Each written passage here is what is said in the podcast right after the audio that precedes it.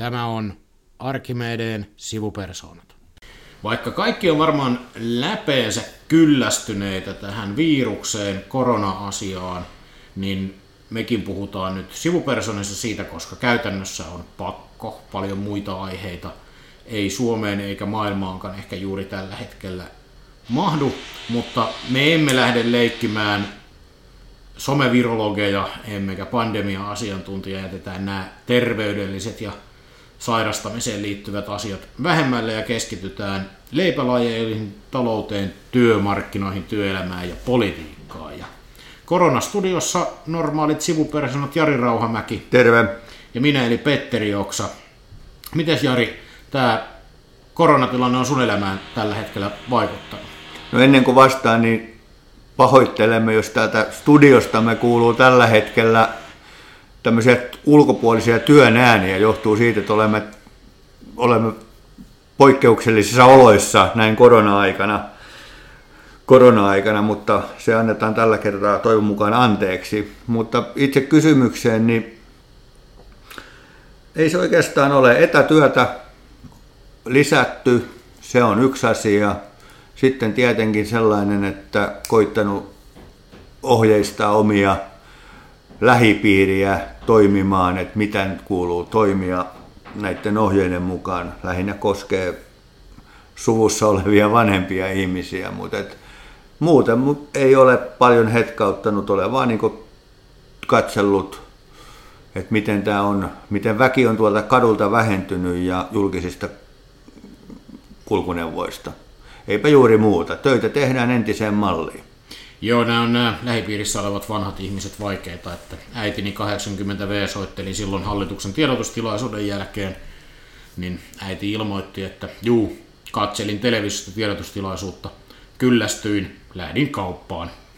Siinä vaiheessa, kun oli karanteenista ruvettu puhumaan. Mutta vakavia asioita ainakin Suomen taloudelle. Tilanne sakkaa aika kovaa kyytiä juuri nyt. Joo, maailma on muuttunut muutamassa viikossa, muutamassa päivässä näkymät koko lailla paljon.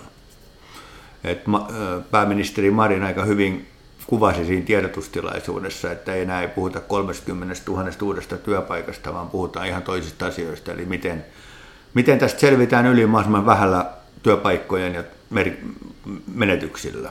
Joo, koska jos katsoo nyt sen virustilanteen ensin vastaanottaneen Kiinan alkuvuoden lukuja, missä bruttokansantuote tippui 13 prosenttia alkuvuonna, alkuvuonna ja muuta, niin kyllä se on selvää, että ainakin parhaassakin tapauksessa tulee lyhytaikainen shokki talouteen.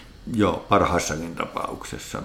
Se on ilman muuta selvä. Ja tänään tätä tehdessä hän tuli jo Suomen Pankilta ennusteet laskuluvuista, että kyllä se varmasti Tämä on, jos joku asia on varma tässä koronaviruksen ympäristössä, niin tämä on yksi varma asia. Joo, ja silloin pitää keskittyä tietysti välittömillä toimenpiteillä siihen, että miten vahingot minimoidaan ja miten pystyttäisiin varmistamaan se, että nousu olisi sitten vähintäänkin yhtä nopeata. Mutta ennen kuin mennään näihin keinoihin, niin haluaisin ehkä muutaman mielenkiintoisen havainnon, mitä voi pohtia tästä, että mitä tämä voi talouden rakenteille vaikuttaa tulevaisuudessa. Et ensimmäinenhän on se, että tämä on todistanut, kuinka haavoittuvainen tällainen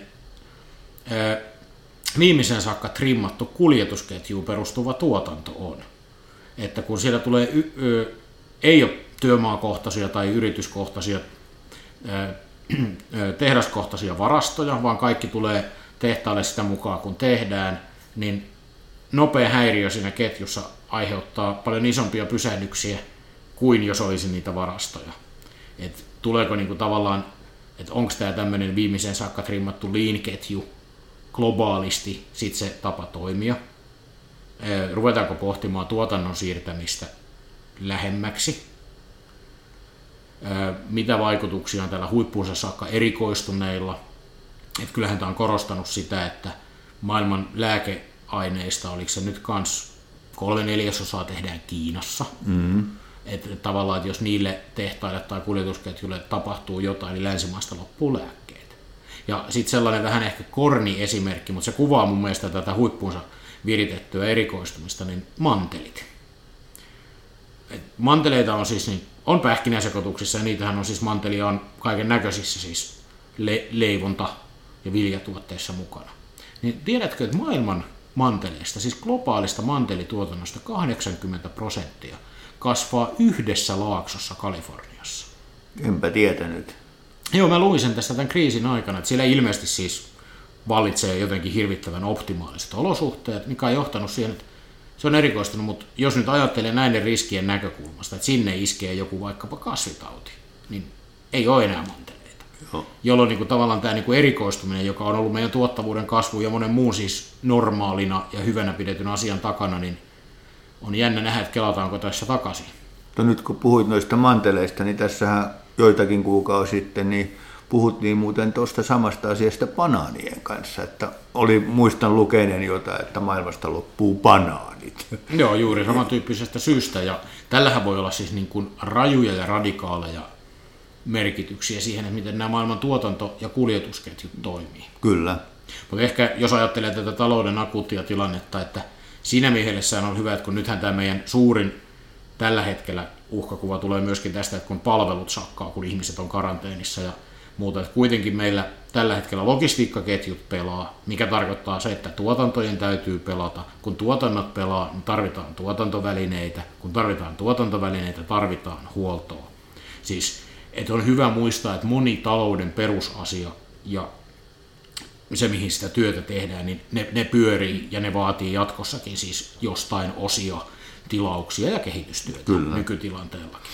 Ja se ehkä yksi huomio, minkä mä haluaisin tehdä taloudesta on vielä se, että osoitteeko tämä myös, että kuinka haavoittuvainen tämmöisille äkillissokeille tämmöinen nykyaikainen palveluyhteiskunta on, kun entistä suurempi osa taloudesta ja bruttokansantuotteesta tehdään näillä palveluilla. Ja tämän tyyppiset shokithan iskee sinne paljon rajummin kuin ehkä perinteiseen tehdasteollisuuteen. Se, ja se iskee nopeasti. Hmm. Siis siinä niin huomaa, että on, on huomannut sen, että viikko on tässä ihan tämmöisessä lähipalvelujutussa niin pitkä aika. Juuri et, näin. Et ra, lounasravintoloista, kahviloista, niin se kato on niin kuin, se tapahtuu niin kuin noin.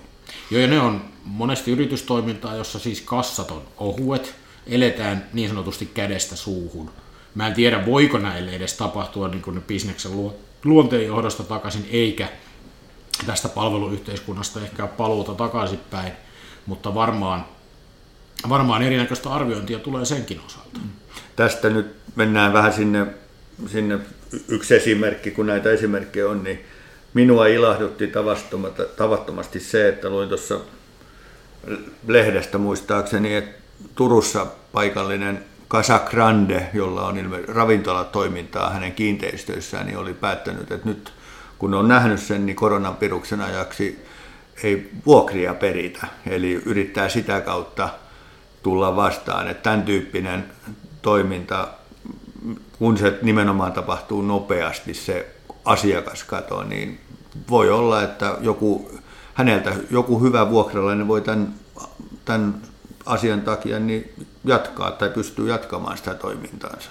Ja toi on mielestäni hyvä esimerkki siitä, että nyt ikään kuin joustoa ja toimenpiteitä tarvitaan kaikilta, että yhteiskunta, niin kuin, kaikki palkat ja verot eivät voi mennä tässäkään tilanteessa valtion maksettavaksi. Ei todellakaan.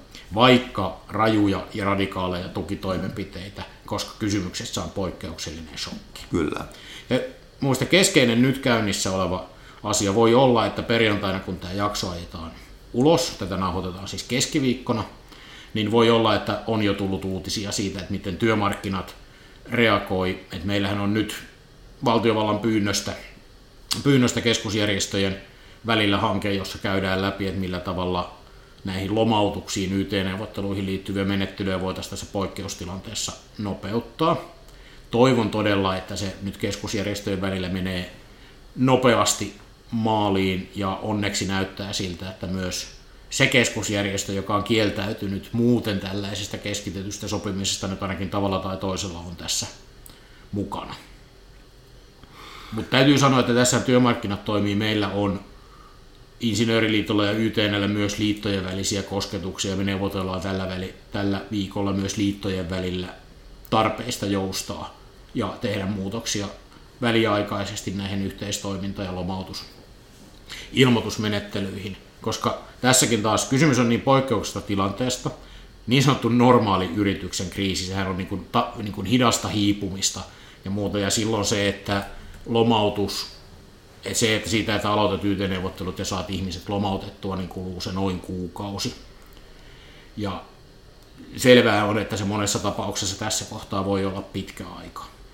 Mutta nyt sitten myöskin sinne yrityksille se, että puhutaan varsinkin tässä meidän kentässä isoista yrityksistä ja pörssiyrityksistä, niin se ei sitten käy, että tehdään nopeutettuja lomautuksia jossain yrityksessä, joka kuitenkin maksaa tänä keväänä osinkonsa mm. normaalisti. Eli se vastuu ja jousto pitää mennä myös sit sinne omistajille, että jos joudutaan ihan ymmärrettävästi käyttämään lomautusta ja työntekijäjoustoja kriisissä, niin se kyllä pitää näkyä sitten yhtiökokousten päätöksissä, millä tavalla rahaa jaetaan omistajille. Joo. Tai jos se ei näy, niin sitten kyllä tämä niin kuin kriisiresilienssi, kriisikestävyys yhteiskunnassa joutuu koetukselle. Kyllä, tilaisuus ei saa tehdä varasta tässä tilanteessa, että, että se pitää nimenomaan olla noin. Mitä tuota, puhuit noista lomautuksista, niin ää, itse kun on elänyt se 90-luvun lamavuodet, ollut töissä ja työelämässä, niin, niin tämä suomalainen lomautusjärjestelmä ja mahdollisuus siihen, niin mitä sä itse ajattelet, onko se tämmöisessä tilanteessa, kun tämä on hyvin, hyvin poikkeuksellinen, niin onko se meidän itse asiassa meidän vahvuus? Tämä on erinomainen vahvuus, että Suomessa ei tarvitse mennä nopeasti irtisanomisiin. Että jos ajatellaan, että esimerkiksi tässä somessakin levisi tieto, että Tanskassa tehtiin nopeasti kolmikantaista sopimista, sopimista siitä, miten valtio tulee maksamaan irtisanomisuhan alla olevien palkkoja ja muuta, turvataan työpaikat. Meillähän ei tämän tyyppistä mallia tarvita juuri tämän lomautuksen mm. takia, koska meillä ei ensimmäisenä tarvitse irtisanoa. Nyt ihan selvästi näkee sen, että yritykset on toistaiseksi varautumassa lyhytaikaiseen shokkiin, että et pyritään niin kuin turvaamaan lomautuksilla ja sitä kautta se, niin kuin kustannussäästöillä niin kuin kriisiajan yli selviäminen ja sitten siirrytään normaaliin, niin kysymykseen se vastatakseni on, tämä on ehdottomasti vahvuus. Tämä on sellainen joustoelementti, joka meillä on ja monella muulla ei ole. Ja tämähän, jos ajatellaan yrityksiä, niin tämä helpottaa sitä, että, että, että sit, kun tämmöisissä tilanteissa voidaan syyllistyä siihen, tai syyllistäminen on väärä sana, mutta tehdä se virhe, että, että tota, pannaan tosiaan väkeä pihalle ja sitten kun se sokki on ohi, huomataan, että mulle ei olekaan sitä tekijöitä tai osaamista.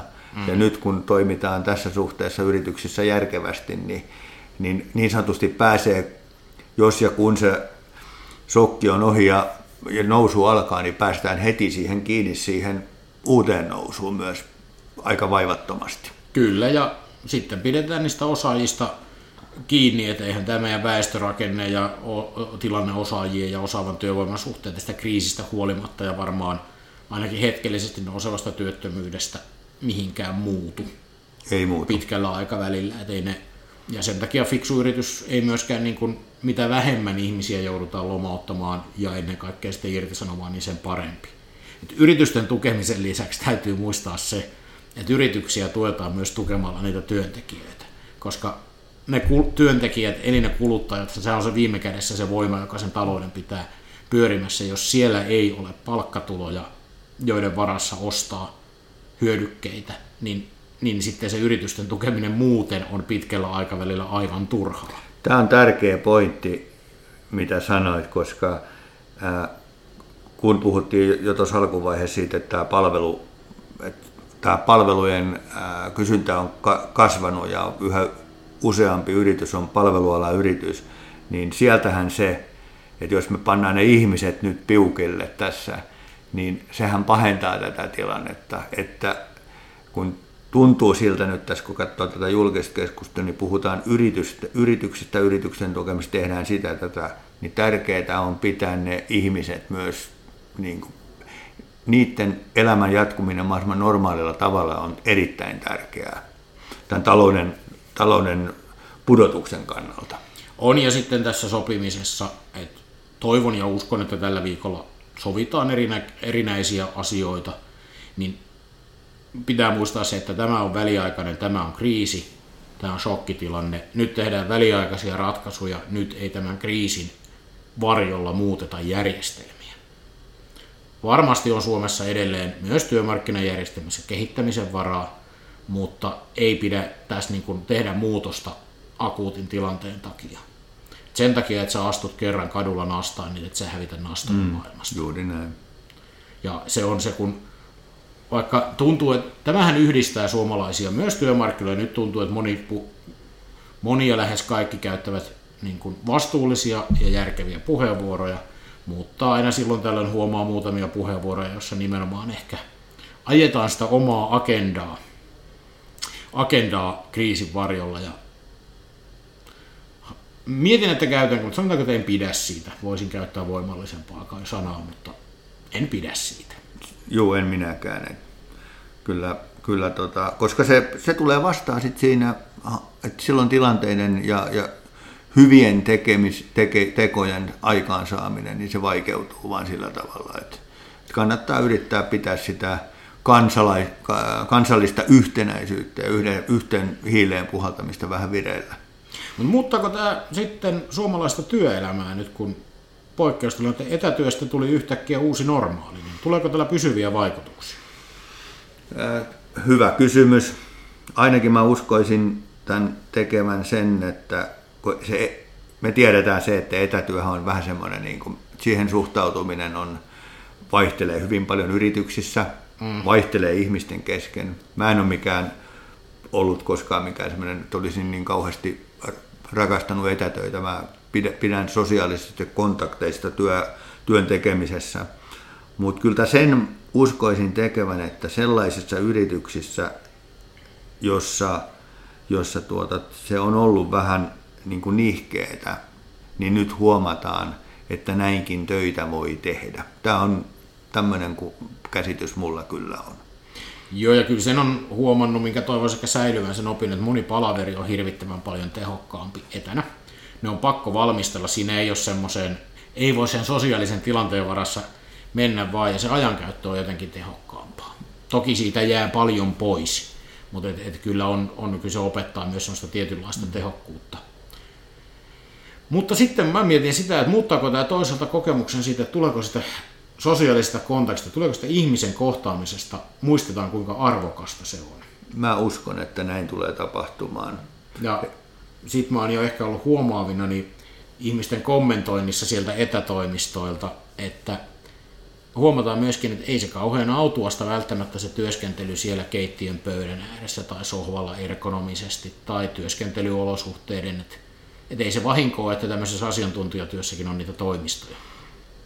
Joo, ja sä mainitsit noi, noi etäpalaverit, mutta tota, tässä nyt tietenkin pitää muistaa, että täällä on tämmöinen vanhanaikainen, vähän fossi, fossiili puhuu, mutta tota, kyllä mulla se, ää, se tavallaan sen työn ja ajatusten pallotteleminen, niin kyllä mä oon huomannut sen, että noissa etäyhteyksien päässä, niin ei se ole mulle yhtä helppoa ja yhtä antoisaa kuin sillä tavalla kuin face-to-face kohtaamisessa. Että... No ihan se, mun olisi vaikea kuvitella, me niin paljastan suuren salaisuuden nauhoitamme tätä kuitenkin livenä, emmekä e- ole etänä molemmat. Mun olisi hirveän vaikea kuvitella tämän. Teknisesti tämä olisi ihan helppo toteuttaa, että me oltaisiin molemmat etänä. Kyllä. Ei olisi kyllä sama asia. Ei ole, ei olisi kyllä. Mutta varmaan ihan ja toivottavasti semmoista järkevääkin syntyy. Ja täytyy sanoa, että nyt kun Mulla on kotona asuvista lapsista kolme on, ne on kaikki on eri kouluissa. Ja siis kaksi on eri kunnan puolella ja yksi on ammatillisessa koulussa, kaksi vielä peruskoulussa, molemmat yläasteella. Kaikissa on aivan erilainen tapa järjestää tämä etäopetus. Tämä on ollut siis niin kuin mielenkiintoista tarkkailla, kun miettii näitä muutoksia. Mm. Että, että niin kuin yksi lapsista käy koulua lukujärjestyksen mukaan, kaikki tunnit pidetään siis etänä, että heidän pakko roikkuvat, istuvat koneella, ovat linjoilla. Te, niin kuin ihan siis lukujärjestyksen mukaan opettajat vaihtuu. Toinen sai listan kirjoista ja tehtävistä, luvut, mitkä pitää lukea ja tehtävät tehdä tänä aikana. No se lapsi sattuu olemaan semmoinen tiukasti asioihin keskittyvä, niin mun arvio on se, että tämä kuukauden paketti on sunnuntaihin mennessä tehty ja loppuaika lomailla, ainakin eilen oli aloitettu siihen mennessä. Ja yhdellä on sitten vähän sitä väliltä. Niin kun on ollut vaan niin kun, että näitä ratkaisuja löytyy monellakin eri tavalla. Joo, siis sehän on mun mielestäni, tämä koulu on oma juttunsa, onneksi on ei ole, ei, ole, ei ole niitä sit sen, sen asian suhteen miettimistä, mutta kyllä mä huomannut, että kekseliäisyyttä on myös niin kuin tässä muussa elämässä, siis ähm, tämmöinen naapuriapu, siis kutsun sitä naapuriavuksi, mm. mutta et sehän on tullut nyt, on sitten, ollaan sitten maalla tai lähiöissä, niin vanhuksille käydään kaupassa ja erilaisia systeemejä, että et, suomalainen kekseliäisyys on mun mielestäni myös herännyt henkiin tässä viikon aikana. Ja kyllä yhteisöllisyydelle voi tehdä monessakin kohtaa hyvää. Erittäin hyvää, erittäin hyvää. Miten sitten yhteisöllisyydestä tuli mieleen politiikka, yhteiset asiat, niin miten tämä poliittisesti on Suomesta tämä kriisihoito näkynyt ja näyttäytynyt? No se, että nyt sen verran pitää sinne somemaailmaan mennä, että, että en ole kauheasti perustanut siellä riekkuvien viisaiden perään, että, että siellä on valitettu yhdestä just toistakin asiasta, mutta kyllä mun mielestä, kun mä katson tätä kokonaisuutta, että missä ollaan nyt keskiviikkona, niin minulle on syntynyt semmoinen kuva, että, että, että, on, että tässä on ollut taustalla kuitenkin jonkin sortin suunnitelma. En tiedä missä vaiheessa, missä vaiheessa sitä on ruvettu tekemään, mutta, mutta kun ottaa huomioon, mitä on tehty, niin kohtuullisen varmaan hyvissä ajoin. Ja, ja päätöksiä, kun niiden aika tuli, niin ne syntyi ja ne oli niin kuin oikean suuntaisia oikealla tavalla esitettyjä. Että kyllä mä tästä antaisin siis politiikoille, hallitukselle ja sen kaiken päätöksen teon taustalla olevalle porukalle niin aika kiitettävän arvosanan. Joo, täytyy sanoa, että tässä on ollut sellaisia, että on ilahduttavaa, nyt on kuulunut oppositiosta puheenvuoroja, että ymmärrämme, että hallituksen työllisyyspolitiikka tulee tämän takia epäonnistumaan, emme moiti, tule moittimaan sitä. Tämä on hyvä, että tämmöiset sanotaan ääneen.